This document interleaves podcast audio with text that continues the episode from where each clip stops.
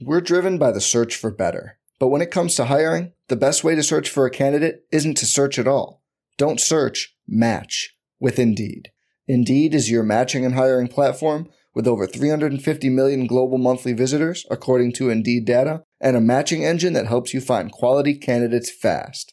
Leveraging over 140 million qualifications and preferences every day, Indeed's matching engine is constantly learning from your preferences Join more than 3.5 million businesses worldwide that use Indeed to hire great talent fast. And listeners of this show will get a $75 sponsored job credit to get your jobs more visibility at Indeed.com slash BlueWire.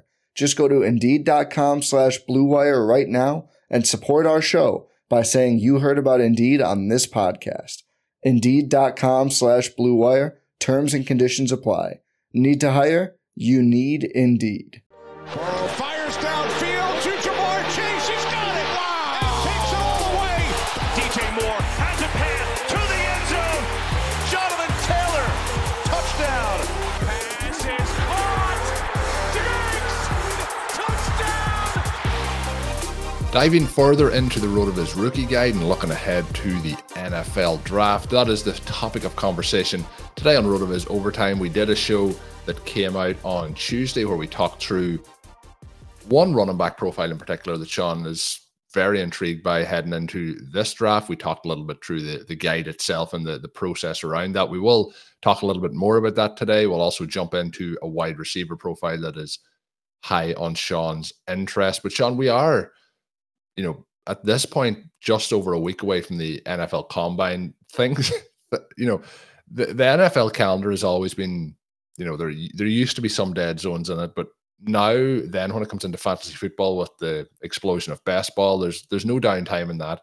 But the nfl in general they just control the entire sports calendar at this point where they've moved things around and shuffled things around that you know once that super bowl is over you do not have much time to we're into the combine then into pro days then into the draft then into the rookie mini camps it just continues that cycle. So we are very close to the combine. The class in general, I guess, a, a, class overview. You did mention that that you know a, with the running backs, there's not probably that high high elite end profile that we would have seen with the likes of a Jonathan Taylor and in past years or a Christian McCaffrey coming in in the NFL draft, but there is a lot of intriguing players. But this class in general, how are you feeling about it as we sit here before that testing and the testing results that will come with the the NFL Combine? I think that this is setting up to be one of the most fun classes and possibly one of the most exploitable classes. Now, some of these things are going to resolve themselves as we work through, right? We're going to find out, you know, which players have the athleticism to back up their production. And, you know, one of the things as you look at the NFL combine is you don't want to overemphasize it. There are certain things that are already baked in to where these guys are going to go and certain assumptions about what the player is. And if a guy who is hugely productive and is expected to test well, test well, you don't want to double count that. And yet, this idea that we also want to completely ignore the combine doesn't really work because when you do have players who upset expectations, it's going to, and potentially dramatically, but it's certainly going to shift where they're taken. The NFL wants athletes. I don't think that there's anything, you know, counterintuitive about that. We're talking about the highest level of football, and professional sports are going to be an athletic endeavor, and there will be advantages for the best athletes. Now, it's a production game, and the best players in college universally, or I should say, overwhelmingly become the best players in the NFL because this is a production business, right? And yet, if the combine changes the perception of a player and changes his draft slot, then even if you then test later and find that draft slot plus athleticism, that the athleticism part was not the thing that determined. Once you change the draft slot, I mean, that's a very meaningful difference in the input. So this combine is going to be very important from that perspective. And yet, one of the things that's so fun about putting together a pre combine piece. And we usually have a little bit more separation, but I love being able to do a pre combine piece and establish where we think the guys are because that does give you then a baseline for understanding how things are going to move. And having that baseline is important because even you know once play, players do surprise and you do move them, you want to move them within a range that makes sense based on who they were and what that production was. So the draft guide gives us a great chance to calibrate our initial expectations. And Colm, one of the things that is so fun here, we talked a little bit in the first show this week about how he put this together but we have so much information in here from Sports Info Solutions. We have so much info in here from our RotoViz tools. I wrote the synopsis for each of the players. There are a lot of wide receivers. We have Blair's wide receiver prospect lab scores. Curtis pulled together the top five profile sims from our box score scout, the box score scout, a really wonderful tool for helping you again understand a player's production and then calibrate your expectations based on historical context, understanding who these guys are. But the exercise that I tried to produce in the guide was to help me understand who the player was from a variety of perspectives and that player's path through the NFL. Because one of the things that we know is that production dominates and early production is especially strong in terms of a signal for what the player is going to be when they make the next step. But for so many of the players in this class, they were still dealing with this element of coming into college and then you have this weird pandemic season. And so the difference between three year players and four year players this year, maybe it's not quite the same as it's been in the past. We want to work through that and understand the trajectory that these guys had coming through college. The blurbs give me a chance to paint a little bit of that picture. The other thing that we're looking at here is just, again, to try and understand from a lot of different angles. So, things that we talk about in the guide would be elements like the number of routes a player has run. Obviously, you're looking at targets and yards and touchdowns. We can look at it from the perspective of yards per team attempt, something that we have in the box score scout. We can look at it in terms of yards per route. We can look at the ability of a player to break tackles and force missed tackles once they had the ball in their hands. We can look at the depth of target to understand how these guys were utilized. I mean, some of these players are extreme underneath guys, and then some of the players are at the opposite end of the spectrum. They're getting targeted really far downfield. We get different profiles with those types of things. We could also look at this contrast between, say, yards per team attempt or yards per route run and dominator rating and one of the things that I'm especially looking for as we move forward are players who flash in a certain element and not being overly concerned about what the element is, because anybody who puts out a really high number in these different pieces is something we want to keep an eye on. We know that over the past five, six, seven years, there are a lot of guys who flashed in, say, yards per route and went on to be NFL stars. We think back to last season where there are some guys like a Zay Flowers, like a an Jordan Addison where those numbers don't pop, but what they did in terms of dominator rating and especially early in their career, so we get the sort of young breakout guys. And you know, Blair has done so much work with this dominator rating stat and how it works with the breakout age component. And again, continue to find that that metric is so valuable for us in understanding when these guys actually broke out and what that means as we work through it. So I think that being able to have all of those different elements together is really helpful. And we, again, we don't want to get like so much tunnel vision that we don't understand what a player has been able to do and where he was able to be a star. It was just so much fun to put this together. And Colm, I mentioned that this class could be one that's easy to exploit. It's really interesting because wide receiver is where the depth of this class happens to be. And yet, when you work through the guys, there are some huge differences between projected draft slot in the 2024 draft and what the metrics suggest to us about where they should go. And so some of the players who have been really elevated by maybe other types of intangibles, we want to be aware that they have some red flags, we want to understand that maybe that elevation is justified or at least justified to an extent, right? But without spoiling all of the specifics, there are some big names that come in with very low wide receiver prospect lab scores. And when you're trying to make excuses for them, and that's kind of what I do in the blurbs, right? I'm trying to understand why this player would be interesting and where maybe he does stand out, even if the overall wide receiver prospect score lab is bad, even if his sims are bad. Why are people interested? That piece of the puzzle for me is a lot of fun. And I do find some elements there at times that create that explanation beyond just, oh, this guy's awesome, right? Mean, we all listen to the different things where the film will give you a guy who's dynamic.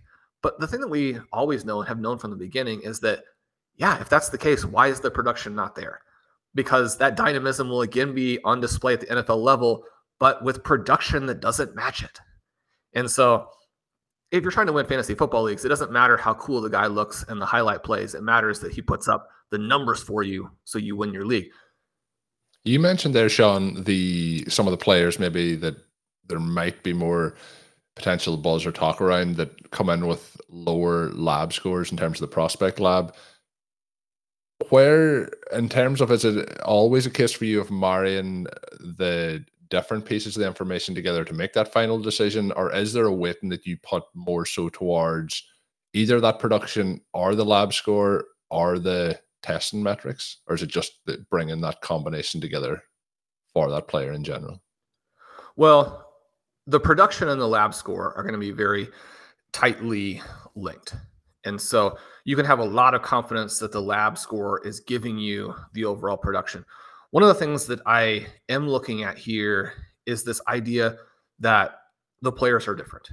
And so if you have, and the contexts are different. So if you have a guy who's competing with several other NFL prospects, we're going to look at his production in a slightly different light. And if there are individual metrics that jump out and suggest, yeah, this guy probably is really good. We want to take his draft slot pretty seriously. We want to understand, at least to an extent, how injuries might have come into play. We want to understand, again, that team situation. Maybe the quarterback is a disaster and is pulling down some of the numbers. If there's a situation where we have a guy who put up big numbers as a senior or in his final year, and then he blows up the combine, and then he's drafted early, you want to understand that those three things are going to be meaningful, even if the overall resume isn't particularly good. So then it's a matter of what's the price, because we want to be aware of what we're actually paying.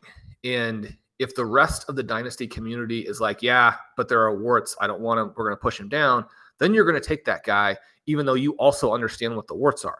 If the rest of the fantasy community is like, well, this dude is big and athletic and was drafted, say, number 28 overall, you got to be in, and he's pushed way up, you know, then you're fine letting someone else grab him, even though you also understand that there is upside there. So we're going to be very price aware as we move through this entire process. And we're trying to get as much total value as we can. That was one of the things that worked out very nicely for us in 2023, where our second round, the main targets were Sam LaPorta and Rashee Rice. It's not that those prospect profiles were, you know, completely and totally without fault, but the situation, the early reports, the team fit, and then the price that you had to pay to get them really worked out very nicely to load up. And then you obviously have the fortunate thing happen to where those guys, especially LaPorta, is hitting at you know a 99th percentile outcome.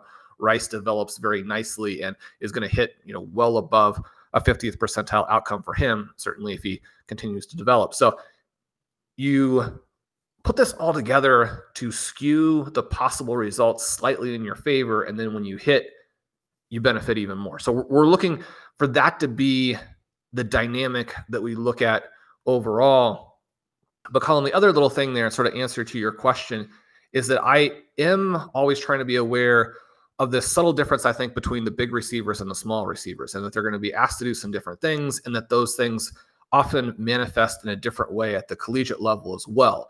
to where when you have the big guys who test well and they had a strong final season, I'm more or less fine with that. Whereas with the smaller guys, you especially want that early breakout age. And maybe at the college level, they're not able to generate like the very, very, very top numbers.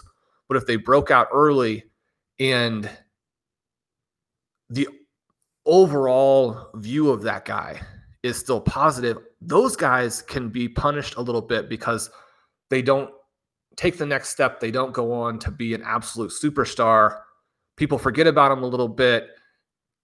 They underrate the value of that freshman season, or if it's a young sophomore season, that type performance from the player. And that kind of leads us, Colm, into the guy that we're going to look at today in giving a little bit of a preview or a teaser from the guide. We're driven by the search for better. But when it comes to hiring, the best way to search for a candidate isn't to search at all. Don't search, match with Indeed. Indeed is your matching and hiring platform with over 350 million global monthly visitors, according to Indeed data, and a matching engine that helps you find quality candidates fast. Leveraging over 140 million qualifications and preferences every day, Indeed's matching engine is constantly learning from your preferences. Join more than 3.5 million businesses worldwide that use Indeed to hire great talent fast. And listeners of this show will get a $75 sponsored job credit to get your jobs more visibility at Indeed.com slash BlueWire. Just go to Indeed.com slash BlueWire right now and support our show by saying you heard about Indeed on this podcast. Indeed.com slash Blue Wire. Terms and conditions apply. Need to hire? You need Indeed. It's Kaley Cuoco for Priceline. Ready to go to your happy place for a happy price? Well, why didn't you say so? Just download the Priceline app right now and save up to 60% on hotels. So, whether it's Cousin Kevin's Kazoo concert in Kansas City, go Kevin, or Becky's Bachelorette Bash in Bermuda, you never have to miss a trip ever again. So, download the Priceline app today. Your savings are waiting. Go to your happy place for a happy price. Go to your happy price, Priceline. Okay, so the guy, Shawn, you have picked out to highlight is Xavier Worthy. In terms of the overall metrics, and I'm going to let Shawn read through his synopsis itself. The prospect lab showing him with a 68 score and a profile sim hit rate of 60%, which I think is interesting. But this is a player, Shawn, who comes in with a couple of very interesting sims, particularly with what we've seen this this season, and also Green Bay connections to, to some of these players. We have Josh Downs, Randall Cobb, Jayden Reed, Diontae Johnson, and Shawn. OGs of the podcast will know it didn't. He is not one of the hit rate players here that we're talking about, but KJ Hamler is on the list. Unfortunately, Did KJ Hamler play in the NFL last year, Colm? Injuries have got the best of uh, KJ Hamler, Shawn. It, it wasn't to be, but Marvin Mims has now taken over from the the hopes and dreams that KJ Hamler uh, managers had. But Shawn Xavier Worthy comes up here. What are some of your thoughts on him? And I guess you, you did mention this on the running back show in terms of comparing the running backs and their scores, but who are some of the names like 67? Where are you seeing that in terms of overall expectations for a player? And then what are some of the the higher end players, maybe when we're talking about, you know, a Calvin Johnson, for example, a Julio Jones, where are they coming in on the scoring system here? Yeah, well, they're going to be setting the standard. So you're going to be talking about 95 plus from them. The consensus right now is that we have the three star prospects in this draft, and then we have a lot of controversial names behind them. And it's sort of an eye of the beholder, but with depth. I don't know if we have as much depth as people want to attribute to this class, but that's going to be something that develops throughout the course of draft season. How do these guys look at the combine? As the true NFL evaluators dig into them, you know, where are they going to end up being drafted? That draft slot is going to matter and will help some guys out, even if the prospect lab score suggests that maybe they're overdrafted by a round or two. But when we think about these top guys, I think the guide gives you a sense of maybe where that part is exploitable. Maybe some readers will be surprised about the ordering of the prospects here at the top of the wide receiver leaderboard. But as we move down a little bit, this score from Worthy gives you a little bit of a sense of some of the red flags, where it's certainly not a great score, but it's a score in the range where the player is still very viable if you like a lot of the other elements. It's a lot higher than the score for players who are expected to go ahead of Xavier Worthy, right? So that's something that we want to be aware of as well. How does he fit in relation to that? Blair Andrews loves Worthy and is going to have a lot of additional information for you on him as we kind of go through the draft process. Keep an eye out on that from Blair. But one of the things that you know, Devy managers for sure and draftniks as well will tell you about Worthy, will have been aware of for a long time, is that Worthy came in and had this massive freshman year in 2021 where he went for 981 and 12 scores. Travis May at the time wrote an article for us talking about how this was the best freshman season of all time. Colm, he ran only 337 routes that year, which gave him a yard per route run of 2.9. It gave him a dominator of 39% as a true freshman. So we're talking about very rare air. Now, what happened, and the reason you're not having Xavier Worthy talked about as a pick in the range of, again, these top three guys, why he falls below quite a few prospects on some people's boards is that he wasn't able to take the next step. His 2022 campaign featured over 1,900 air yards. But there were, you know, some questions about the quarterback play from their star recruit, who the next year leads them to the CFB semifinals. But a lot of this is on Worthy. He's got a 14%, know, 13.5% drop rate, which is way, way too high. And we know what happens to receivers who go out there and drop a ton of passes. That can be a big problem. And your quarterback can get to the point where, I mean, if you're targeting Quentin Johnston this last year and he's dropping some of these game winning passes, as you drop back, you're thinking to yourself, can I find somebody else who maybe is going to haul this ball in? You look to 2023, and one of the elements that we have for Worthy is that he's got a tight end teammate, he's got a wide receiver teammate. Both of these guys could end up going higher than he does. We have Texas as a juggernaut offense. They've got a running back who's perhaps the top running back prospect. You have an overall team here with a lot of success, and that success is chopped up to an extent. Adonai Mitchell comes in, he takes over the deep role in this last year. Worthy goes to an underneath role. He has a 9.8 ADOT. So we're talking about not being targeted nearly as far down the field as he was in 22 and 2. One of the things that I like about this is that you could argue, well, he's failed in some of the roles, but I do like how the player has been used in a variety of ways. And I think that that flexibility, even if there are questions about how well he can execute on some of the different routes, I love that flexibility as you go forward. I think if you end up in the right situation with the right play caller, the right quarterback, that this gives you a chance to do so many different things at the NFL level. But we look at what he did. The drops don't completely disappear. He drops five more passes, but he leads the team with 421 routes, 120 targets. He forces nine missed tackles, which gives you a little bit of sense of the elusiveness. You want to see that from a small wide receiver. If you're not going to be, you know, uh, medium sized or certainly this hulking behemoth who overmatches corners, you need to have that agility. You need to be able to do things with the ball in your hands. You think back to Zay Flowers and his you know very impressive rookie season where guys just couldn't stay with him. They couldn't stay in front of him. They could do it before he had the ball, allowing him to get open at will. They couldn't do it after he had the ball. Those are things that are very positive and that we can see at least to an extent in Worthy's profile. So we work through him. He's one of these controversial guys, a player with a lot of interesting things in his past, a lot of interesting things in terms of context for the three seasons that he has. You mentioned some of these Sims who you know have a lot of upside, but you're thinking about the different style of player, and maybe there's a little bit of risk. We talked about Blair's lab score, kind of where that fits in. Worthy is somebody I'm going to be tracking throughout the process, in part because you know I do have some Devy shares as you kind of load up when he does some of those things early, but also as someone who could be a value play, depending on how this whole draft season pans out.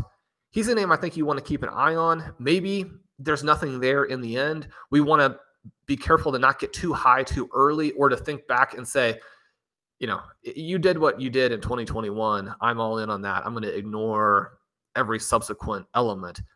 Again, there, there are traps to feeling too sure or too confident or just be like, well, this guy's a sleeper, you know, within context. And I want to be in on that type of player. I want to have the next league winner. It's too early to be saying those types of things, but I think Xavier Worthy is interesting. And I think so many of these guys, as you work through the blurbs on these players, the profiles, the lab scores, the sims, it's just a very interesting exercise that prepares you then for the next step of tracking what happens with the combine, tracking what happens with the you know the leaks that we get for NFL GM evaluations and then getting to the real draft, finding where the guys go, what their situation is going to be. Colm, we're set up for you know a couple months here of maybe the most fun, exciting time in the fantasy football calendar. Shawn, it's always the most exciting time of the year. That that line can be used any week of the calendar year, any week of the NFL season, any week of the draft season. It's always exciting. The draft guide itself features 98 player profiles, has rankings and tiers, mock drafts, sleepers, and more. Shawn kind of detailed the times of the NFL season here as we move forward, but we do get the pre draft edition that will be available this week. We get the combine post combine edition that will be available, and then the post NFL draft edition also. So you're covered with all of that. 19.99 gets you all three editions. So a link in today's show notes if you want to head over and purchase that. Shawn, we are also in the process of having the off-season schedule, so there'll be lots of conversation around the prospects. There'll be lots of draft tips, strategy tips. But what I did look for on Monday was people's questions, topics, ideas that the RotoViz OT community would like to hear on some of the RotoViz overtime shows over the course of the next couple of months. So if you didn't get to hear that and you're hearing this now and you have some questions, we've got some submitted already. We can't promise that we will use them on shows, but we will try and fit them in if the topic would work well. Send them my way on Twitter at Overtime Ireland. You can email them across at rotovizradio at gmail.com. We always look for the the insights from the community to you know fit into those shows. So Shawn's excited for the prospects. I'm excited for the NFL draft and everything that goes along with it. Excited to get the interaction with the RotoViz OT listeners as well. But that is going to do it for this edition of the show. As always, make sure you are subscribed to the RotoViz Overtime podcast feed to get shows once they are available. But until we are back, my name is Colm Kelly. You can follow me on Twitter at Overtime Ireland. Check out Shawn's work up on rotoviz.com. And until next time, have a good one. Thank you for listening to Overtime on RotoViz Radio. Please rate and review the RotoViz Radio podcast on iTunes or your favorite podcast app. You can contact us via email at rotovizradio at gmail.com. Follow us on Twitter at RotoViz Radio. And remember, you can always support the pod by subscribing to RotoViz with a discount through the RotoViz Radio homepage, rotoviz.com forward slash podcast.